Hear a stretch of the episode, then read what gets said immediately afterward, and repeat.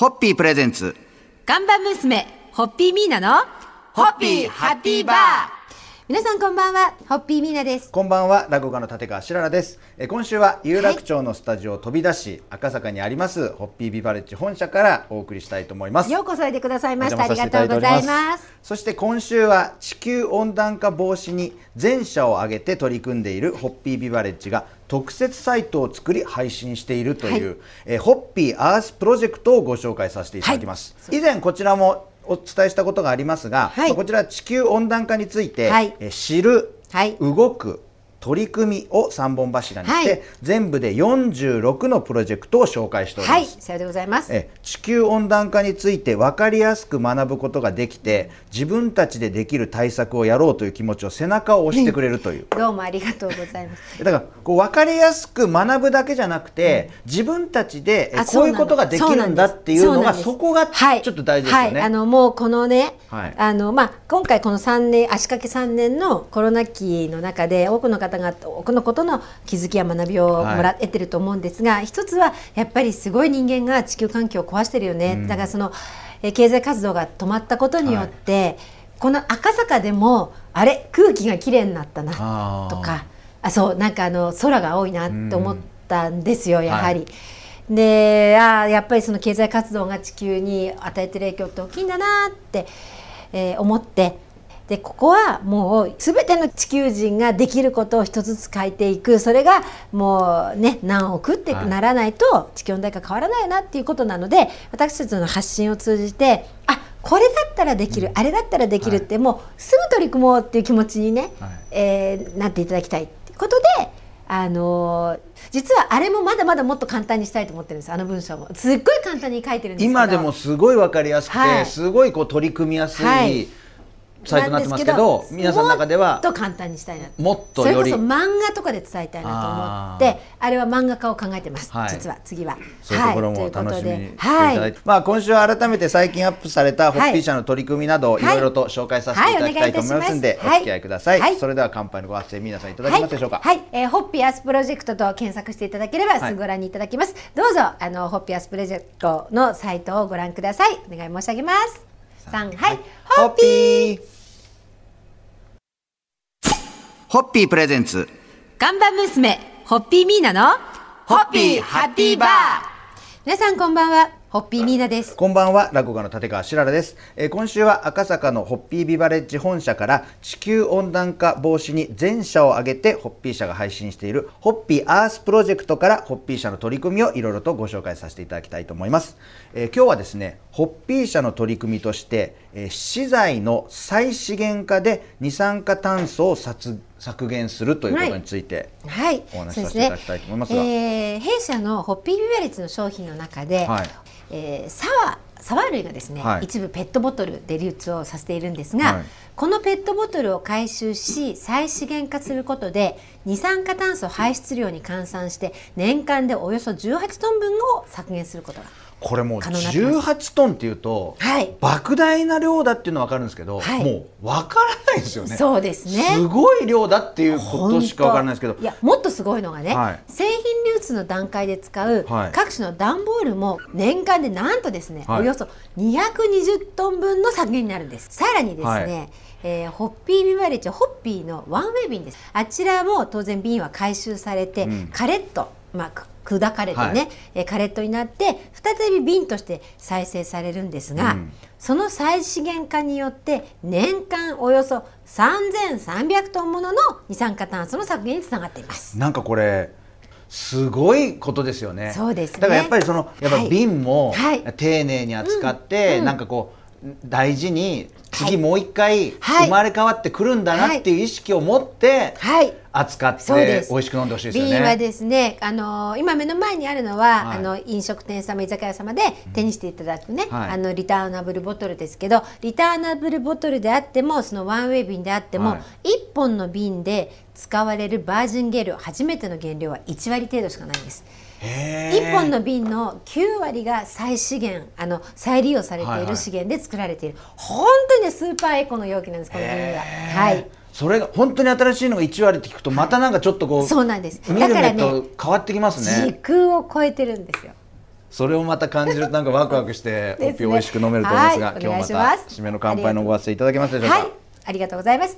ホッピービバレッジではあらゆる資材を見直し、再資源化できるものは回収してまいります。三、はい、ホッピー。ホッピープレゼンツ。看板娘、ホッピーミーナの、ホッピーハッピーバー。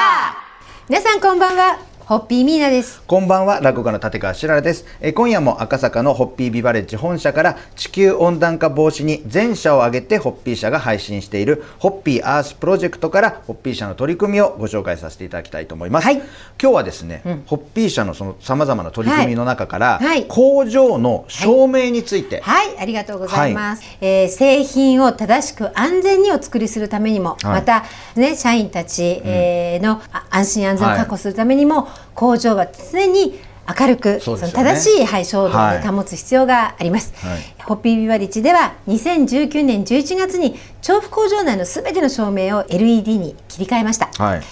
一般に LED の消費電力は蛍光灯のおよそ30%、水銀灯の25%と大幅に少ないという特徴があります。これすごい削減ですね。すごいですね。30%、えー、でえっ、ー、とですね調布工場では LED 化によって電気の使用量をなんと11.1%削減することができました、えー、パチパチパチパチパチ。でですね、はい、これは二酸化炭素排出量に換算すると年間およそ20トン削減したことになります。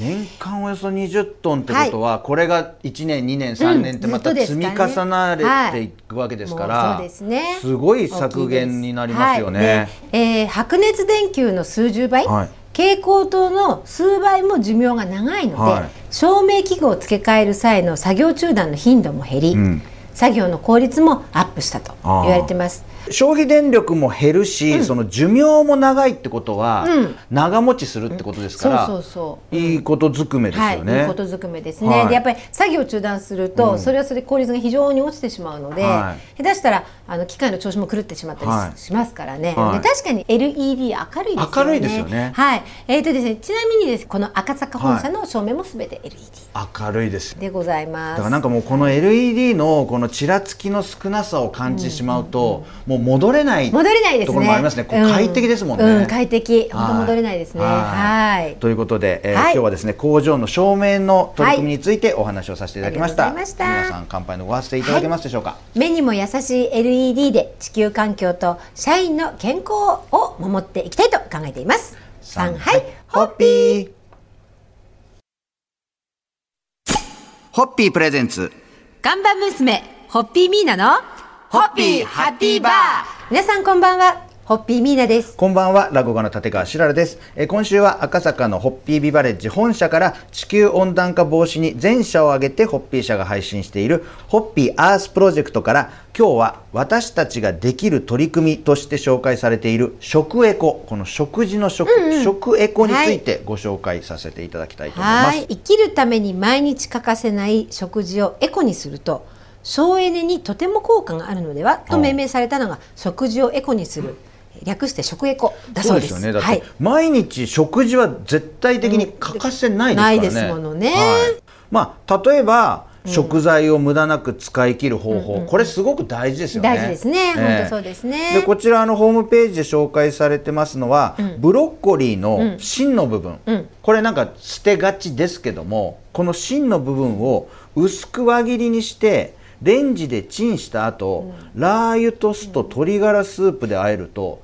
ザーサイみたいな味になるよ。ホッピーにめちゃ合いそうじゃないめですかちゃめちゃ合いそうこれじゃないですか。しかもすごい手軽にできるじゃないですか。そまあその他冷蔵庫にある食材をチェックして、賞味期限が迫ったものを選んでまあ使おうですねですとか、まあこれはそうですよね。で作りたいメニューに必要な食材だけを買おうという方法なども紹介されておりますので、はい。まあ料理の苦手な方もこういうところから、あ食エコってこういうことなんだっていうところから料理に取り組むっていうのも入り口としてはいいかもしれないですよね。えーなんかホッピーを使った食エコクッキングはい。がいいレシピがあったらぜひそうですね。教えていただければはまたご紹介したいと思させていただいて。なんだったらです。あのあうちの食堂ではい。作りながら、が配信配信するラジオをお送りするともい。いかもしれませんね。はい。ぜひぜひそちらもお待ちしておりますはい、あのホッピーハッピーは食エコ会っていうですね、またこの話しながらすみません。いろいろといろいろと浮かんじゃうっていう。でその食エコの配信の時にはその家で料理した、そのちょっとこう残ったところだけをみんなで持ち寄れば、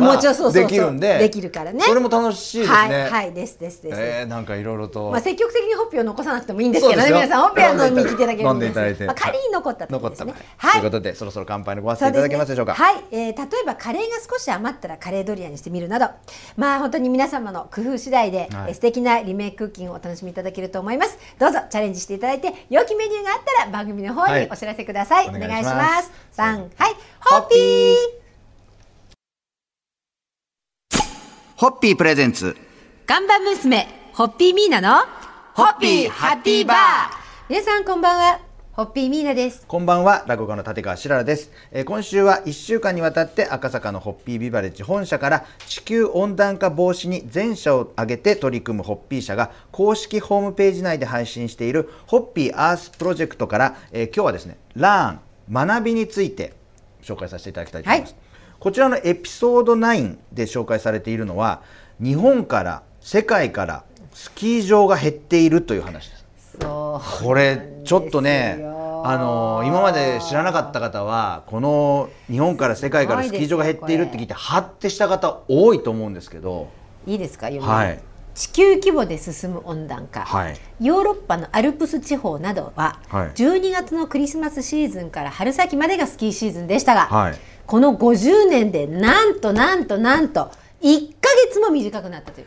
これ1ヶ月です1ヶ月ってすごいですよ。降雪量もはい。減り続け、アルプスのスキー場のうち200以上のスキー場が雪不足のためなどで放置されている。これもなんもうねかでね一度切り開いちゃった山って、放置しても山に戻らないんですよ。すよね。これ本当ね山にもかわいそう、うん。これは。で日本でもはい。もちろん降る雪の総量は全国的に減っていて、はい。このまま地球温暖化の対策を取らずに気温が4度上がると北海道の一部地域を除いた日本中の積雪量はおよそ7割も減ると気象庁の雪降らなくなるも一緒じゃないですか。本当ですよね7 7割も減ったらほぼ雪が降らなくなると言ってもそれだけ温暖化の国になるって暑い国なんですよ日本が、うん。いやーいやなんかスキー場のこの話を聞くとやっぱり現実感をやっぱ温暖化温暖化って言われててもこのスキー場の今日お話しさせていただいた話で随分とあ現実的に感じおるーちょっとゾッとしますすね。ということで、はい。ちょっと皆さんもそれぞれ考えていただくきっかけになったんじゃないかと思いますが、はい。そうですね。今日の乾杯のご発声いただけますでしょうか？はい、もうあのスキー場人間がね、はい。スキー場にしてそのまままあ致し方ないとは放置されてしまっている世界中のたくさんの山のことを思うと、はい。本当にあの心があの痛みます、えーやはりこういったことをあの一人でも多くの人が正しく知ってそしてできることかはい。ら始めて、この地球を守っていきたいな、えー心から思います。はい。三はい。はい、ホッピー